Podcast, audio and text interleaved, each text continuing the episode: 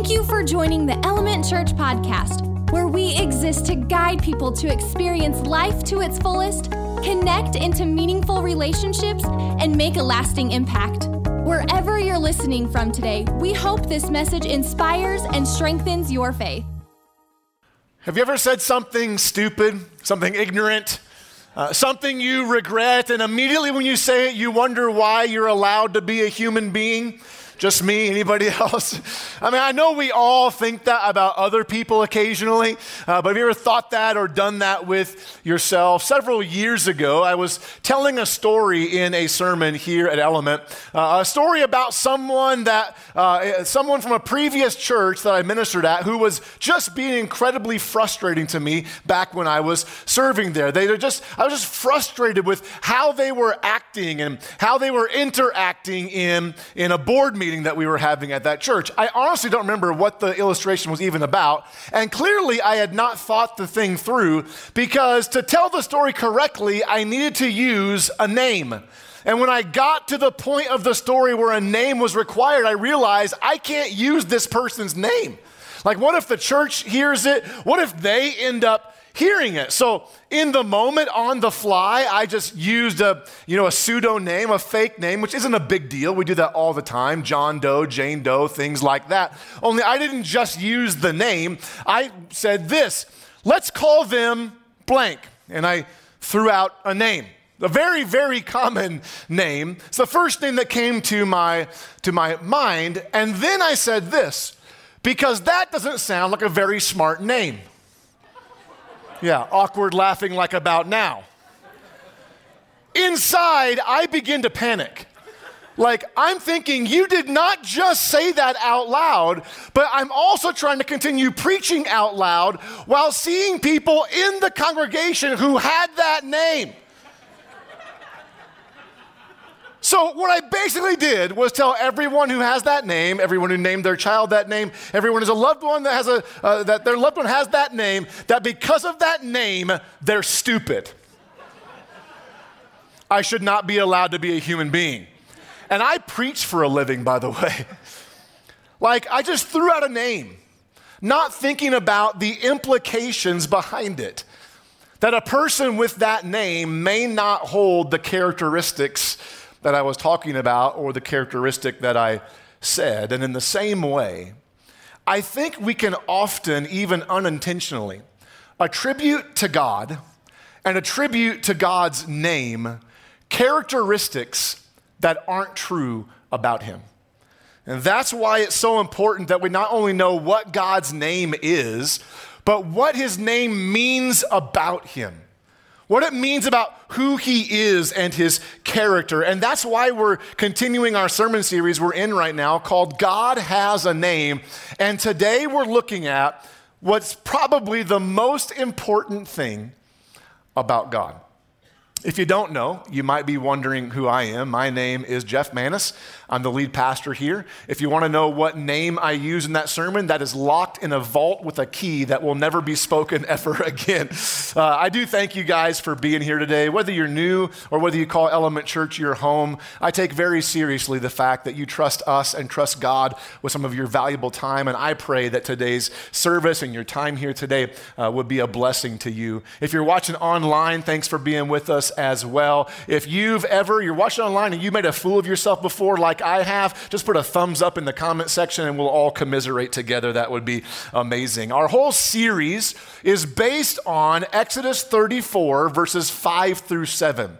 It is the most quoted scripture in the scriptures. It's repeated more than 27 times in the Old Testament alone. And this in Exodus is the place where God not only gives his name to Moses, Yahweh, but he describes what his name means. He describes his character, who he is at his very core. Last week we started looking at just at what, what's so important about God's name. We cannot go back and kind of review everything from last week, but it's super important. So if you missed it, go back and watch or listen to, to that. And there's so many parts about God's name we're not going to get into. But today, for our launching point, we're going back to Exodus 34, verses 5, and then the first part of verse 6 says this. Then the Lord came down in a cloud and stood there with him, that's Moses, and he called out his own name, Yahweh. And we talked last week about what that means. The Lord passed in front of Moses, calling out Yahweh, the Lord, and then he describes who he is. He describes his character, or really the, the full definition of his name, starting with this the God of compassion and mercy. It can actually be translated compassion and grace. John Mark Comer, pastor and author, he's the author of a book called God Has a Name. We just took that name because it was good enough for the series, but his book was super helpful for me as we planned this series. I highly recommend it. We have some available at the, at the store in the lobby, or just go to Amazon. Uh, you can get one there as well. God Has a Name. In his book, he said this In the Hebrew scriptures, order matters. Order is a clue as to what's most important. The fact that compassionate and gracious is at the top of the list of Yahweh's character traits means it's the dominant one, the most important thing there is to know about him, which is why I said that earlier. In the Hebrew language, which the Old Testament was written originally in Hebrew, the word compassion that we have in our main scripture is a feeling kind of word. It's uh, the, the, the idea behind it is the, the feeling a good parent has towards their children. Now, I know not everyone had that as a child, didn't have a good father example. And the reality is, there's a very real danger for, for all of us that we place upon God, our Heavenly Father, the characteristics, mistakes, failures, and sins of our earthly fathers. It's a real danger. It's, it's like doing what I did in my sermon that I told you about to start with. We hear the name or the word Father, and then because of our dads, we think, well, that can't be a very good God. But we can't do that. Uh, we cannot put upon God the negative characteristics of our earthly fathers, even the negative ones of good earthly fathers, because even the greatest dads have flaws. But our Heavenly Father has no flaws. So we got to be careful not to do that. So the Hebrew word for compassion is a feeling word, the feeling a, a good parent has towards their children. Then the Hebrew word for mercy or grace is now an action word. It's not, not just feeling, but now it's doing. It's, it's not just to have compassion, but to show mercy, grace, and favor. And when you put these two words together, compassion and mercy, in the Hebrew language, it looks like this. Um, it's rahum we hanun. If you ever have a frog in your throat, just speak Hebrew. It comes right out. Ra- rahum we hanun. I will not ask you to repeat it because COVID reg- regulations say you can't spit on people in front of you, and so we don't want you to do that. So it's that, that phrase, that word, rahum we hanun. It, it's when a parent comes, runs, to the aid or the rescue of their child. And we see this expression, this exact expression, about God later on in the Old Testament, Psalm 103, verses 6 through 8, and then verse 13. King David here now is speaking about God, and he says this The Lord, that's literally Yahweh, gives righteousness and justice to all who are treated unfairly. He revealed his character to Moses and his deeds to the people of Israel. So now David is calling back, he's hearkening back to Exodus 34 that we already read. And then he just quotes this is one of those places that's quoted in Scripture. He just quotes what God said about himself. The Lord is compassionate and merciful. Rahum we Hanun.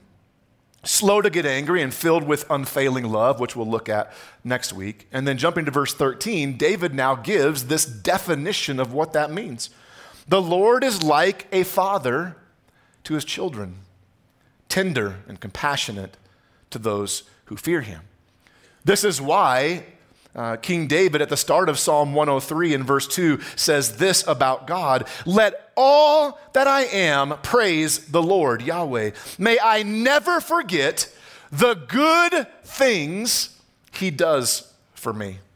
And that's where we can easily start to have objections. whoa, whoa, whoa, whoa, whoa. Like, time out. Like, good things? What good things has God done for me? And the reality is, all of us, like all of us, very easily and quickly, could rattle off a list of things that have happened in our life that are not good. In fact, for some of you, this is the very reason you've chosen not to believe in God.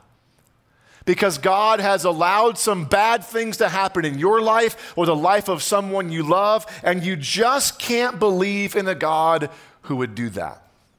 And I understand. I, I, I, I know how hard it can be to reconcile in our brains this idea of, of a God who does good things then with some of the things that happen in this world that are horrible even beyond words. And I hope you know, if that's you, that you are welcome to wrestle with your faith here. And we will love you as you do it. But here's what I want us to see today. We can't talk about everything, so here's the big idea that will drive the rest of our, our time today. Not everything that happens to me is from God, but everything God does for me is good. Isn't that good? Not everything that happens to me is from God. Yes, He allows it. He absolutely can and will use it in our lives, but He doesn't cause all of it. We're actually going to look at this more in detail in June when we do a sermon series through the book of Job in the Bible that I've been sitting on for years, and we're calling it When God Disappears. But for now, not everything that happens to me is from God, but everything God does for me is good. We have to believe that. We have to. It's who He is, that He's not just God, He's good, and He does good things. So here's the big question we're going to answer today What good things does God do for me? What good things does God do for me? Main scripture is Psalm 103, verses 1 through 12. If you don't own a Bible, we always want to make sure you know how to get one. You can download a free one called YouVersion on any mobile device, or if you're here in person, ask for a Bible out at guest services before you go. We'll get you one for now. All the verses will be on the screen. We've already read a little bit of Psalm 103. We're going to re- reread it here in a second. As I said, it's written by King David, the same David that slayed the giant Goliath but also, let's not forget, the same David that committed adultery and murder, but then was forgiven, restored through this God of compassion and mercy, Rahum we Hanun. I think David, in writing this, had to have been thinking of what God saved him from. And before we dive into the scripture, I just want to pause and pray that God would open our hearts, our minds, and our ears today. Let's pray. Father, you are the God of compassion and mercy and grace. And as we look at your word today, I pray that we would experience that. That for those who don't believe, may they be enlightened by your Holy Spirit to receive that and see that. And for those of us who do believe, may we just have confirmation of what we already know about you, that you're a God who does good things. And Lord, as I try to pray every single week, I fully am aware and acknowledge that my words without your Spirit are simply words. So we ask for your Holy Spirit's power and anointing to be upon what we say today. In Jesus' name, amen. Psalm 103, starting in verse 1, David says this Let all that I am praise the Lord, Yahweh. With my whole heart, I will praise his holy name. Let all that I am praise the Lord. May I never forget, we've read this before, the good things he does for me. And then he gives the first good thing God does he forgives all my sins and heals all my diseases. Now, before you start pushing back with that word disease, let me acknowledge it. The word disease there is not speaking primarily of physical diseases. Now, can God heal physical disease? Yes. He has done that. We've seen him do it, and we pray for many of you in our congregation to experience physical healing from diseases when they arise, but he doesn't always do that. So it's helpful to know here the word disease is used more in a spiritual sense. meaning the effects of sin in our life, the fruit of sin, that God forgives all our sins and heals all the spiritual disease of sin in our life. So, the first good thing that God does for us is this number one, He saves me. He saves me. And I figured that would be the response. In fact, for the first time, I think, ever in my preaching, I hoped there would only be a smattering of amens. I heard one. I even wrote in my notes, I figured it would get very little amen. I wrote that in my notes. And I would, I'm, I'm putting myself in the same boat with you.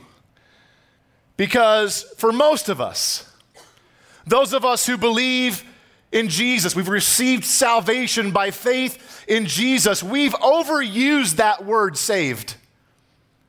We hear it, and then we're like, oh, yeah, we're saved. And we just move on. We've been around it so much, it no longer affects us.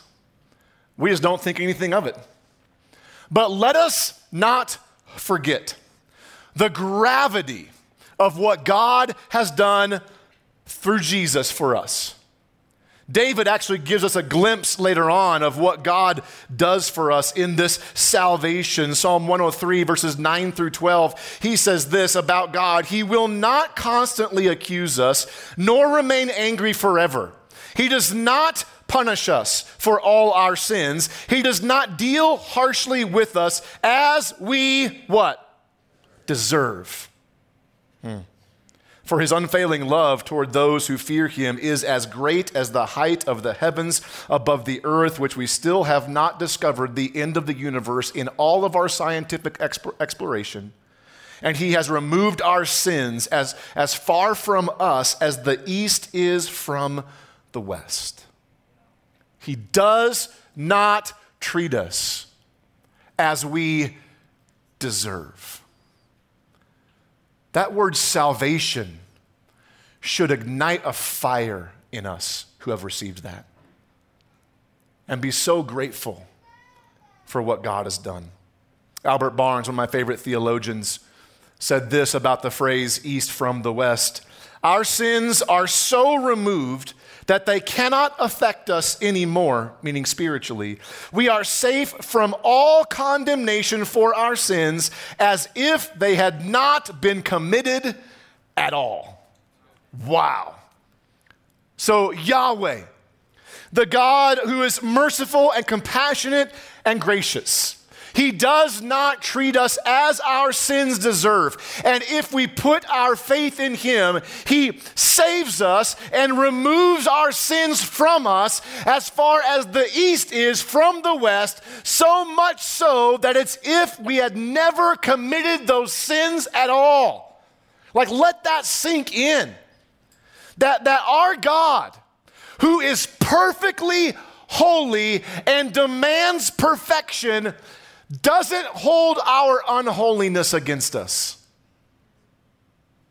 He does not treat us as our sins deserve. He saves us from our sin, not by our works, but by His work on the cross. And friends, if that were the only good thing God ever did, it would be enough.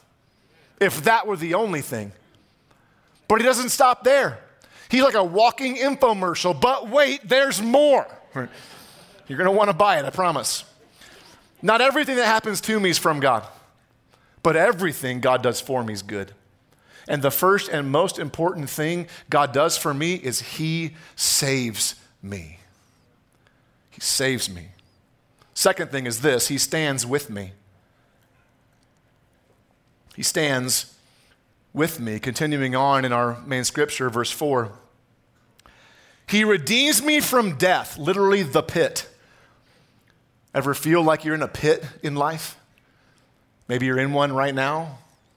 He redeems me from the pit and crowns me with love and tender mercies.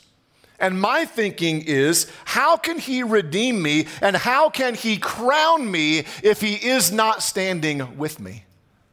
He's right there in the pit.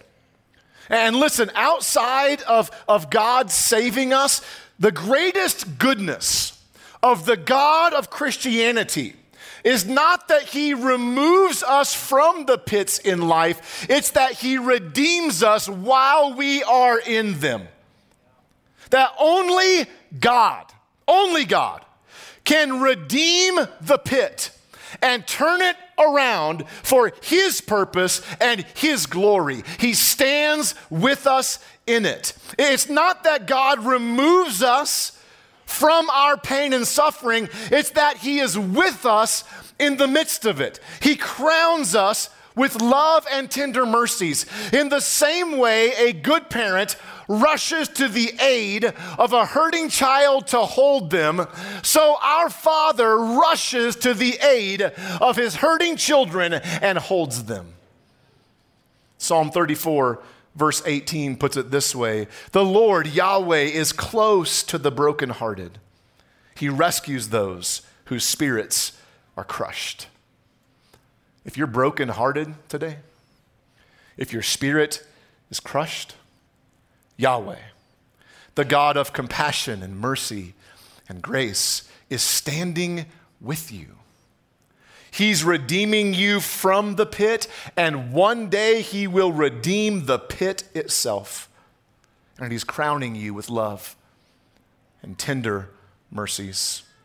Do you know where I've experienced this part of God the most? In my small group. It's in Christian community. Often, in fact, I would say most often, God stands with us through other people.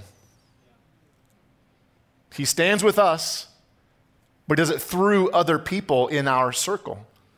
Just recently, my wife Sabrina and I, we were facing some very difficult things in life. I'll just leave it at that. We didn't know what in the world to do. It was a pit, for sure. Immediately, I reached out to some men from the small group that I'm in. I didn't know if they had any experience in what we were facing, but I knew just based on their stage of life, they, they could have. So I texted several of them, told them what was going on, and it was not something easy for me to share. But immediately they began responding back Hey, can I call you? When can we talk? And after talking with, with several of them, some of them had faced almost the exact same situation in their life previously. Exact same thing.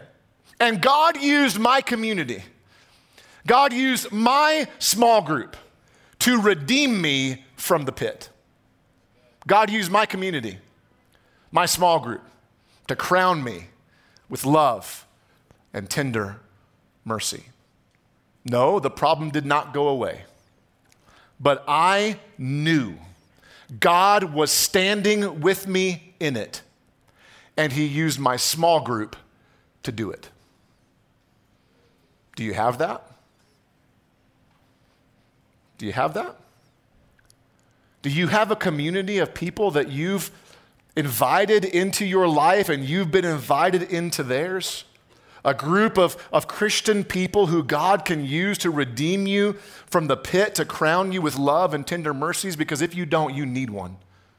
I need one. This is part of our vision here. Like we exist to guide people to experience life to its fullest, connect into meaningful relationships, not trivial ones, meaningful ones, and make a lasting impact. We have a number of small groups actually starting, like some of them this week. It's not too late to get into a small group. I would just, I cannot encourage you enough to do it. You need it because the pits of life are coming. And we need other people that God can stand with us, with, through those people.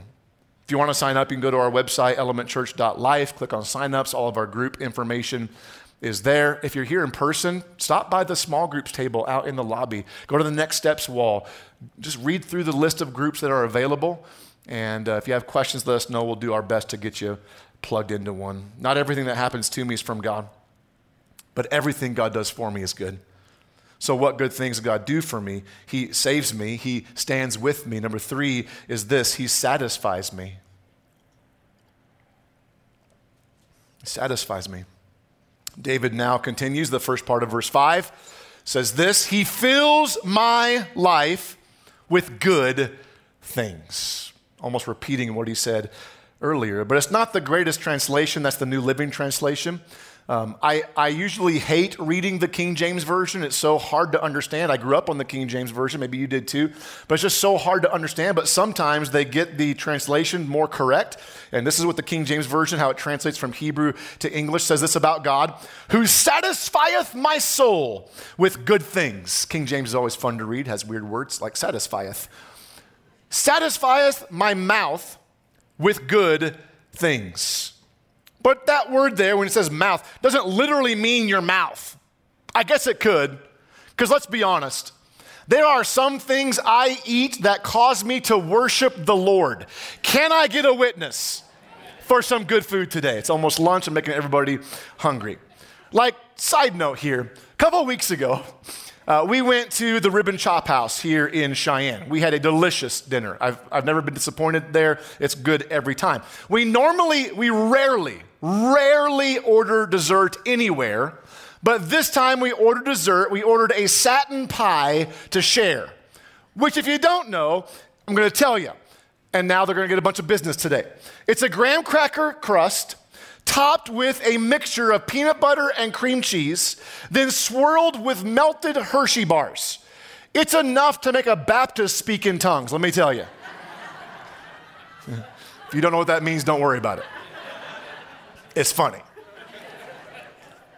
But I digress.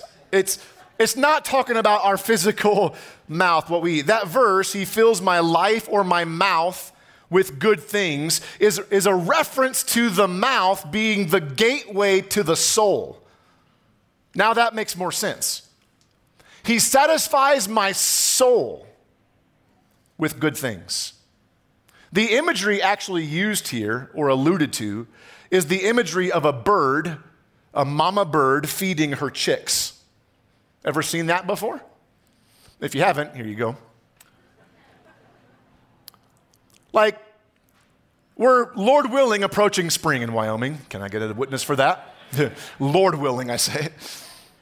And, and a lot of you guys will have birds that make nests on your porch, in a tree in your yard, whatever.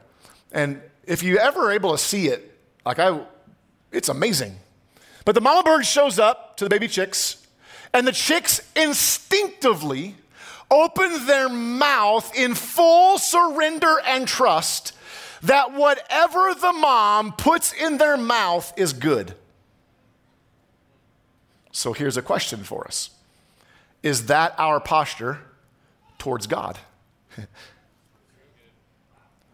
As a baby chick, fully trust its mother to satisfy them with good things.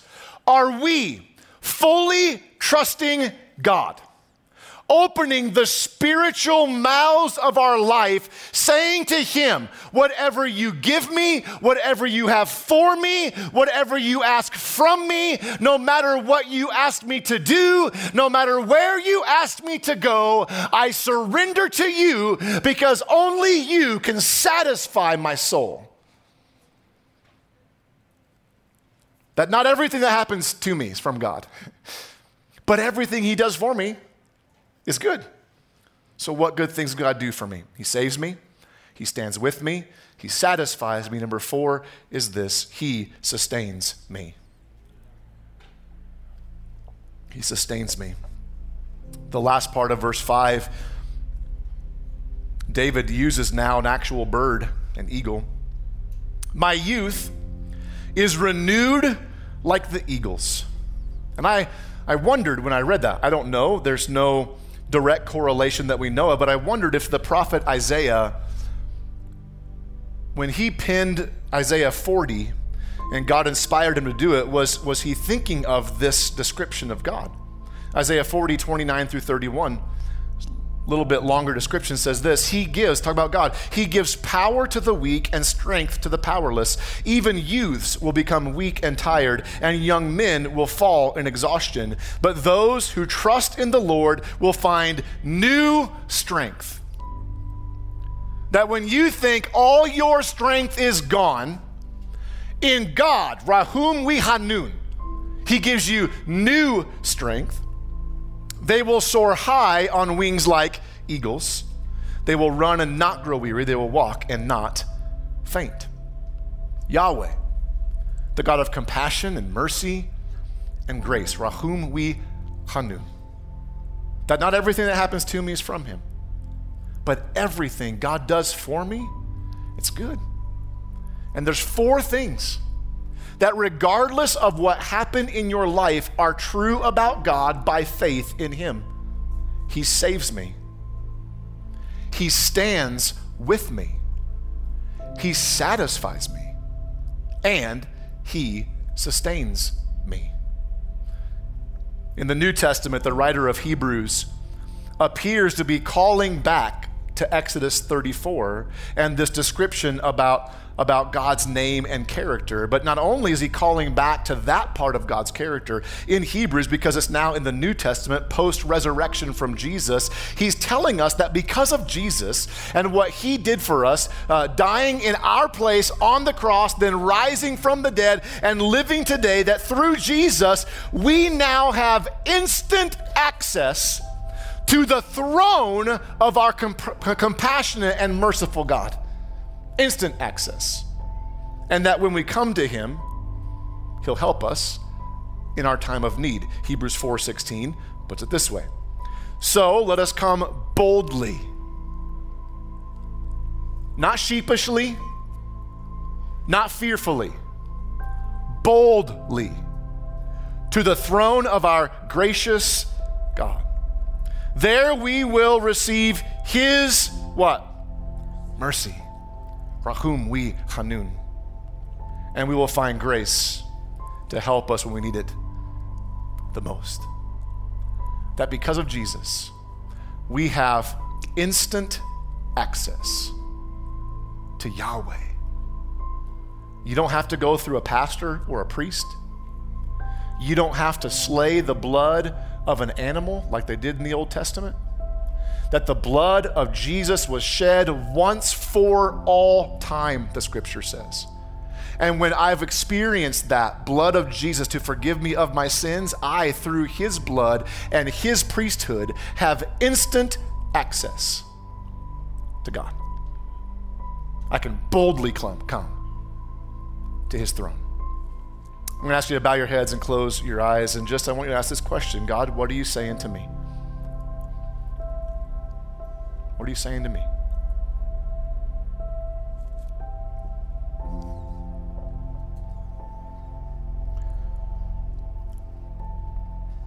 Maybe you've come to the end of your strength and you need new strength from God to sustain you.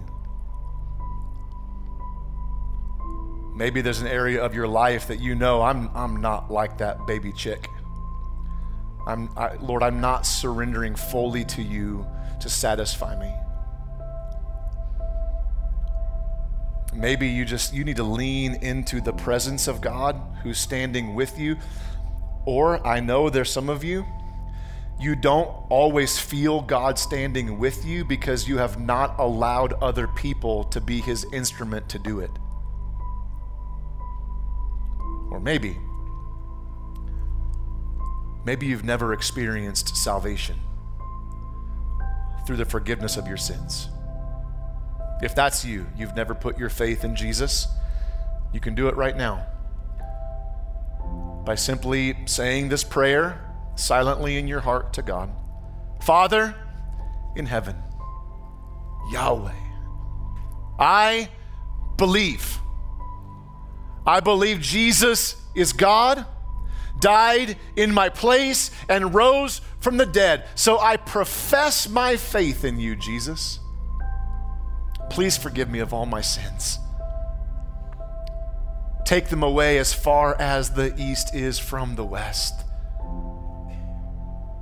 Wash me clean and make me new. I repent. I turn from my old, selfish, sinful way of living, and by your help and your power and your spirit, I will follow you in a new way. I receive from you salvation. Rahum we Hanun, the God of compassion and mercy. Thanks for loving me. I'm going to do my best to love you back. In Jesus' name, amen. If you're here in person or watching online and you prayed that prayer, uh, we'd love to know about it, and we want to help you take your next steps in Jesus. And the best way to do that is by texting us the word E Life to the number on your screen, 94000. The number's also on the back of a bunch of chairs there, uh, but use the word E Life to 94000. And if you do that, uh, we're going to send you a link to download a free resource, no strings attached, that will help you take your next steps in Jesus. There's also a chance for you through that link to sign up for baptism. It is the next step uh, after you put your faith in Jesus. And I believe on the sign up page, there are the next six months worth of baptism dates. We do it on the third Sunday of every month. We have one person total today uh, being baptized. That's in the next uh, service, but we'd love to be a, a part uh, of, of that part of your, your journey. If you need prayer for anything, uh, stop by the purple tent in the back of the auditorium, or if you're online, click the prayer button and we'll make sure and pray for you there. Uh, next week, we're going to talk about how God is full unfailing love and faithfulness. I hope this was encouraging for you, uh, maybe a little convicting in places, but I pray it moves you closer to our great God. Love you guys. Have an amazing week. You are dismissed. If you were encouraged by today's message, be sure to subscribe and rate this podcast or follow us on social media. To learn more about our gathering times in Cheyenne, Wyoming, or to take your next step, visit our website, elementchurch.life. Thanks for tuning in. Catch you next week right here on the Element Church Podcast.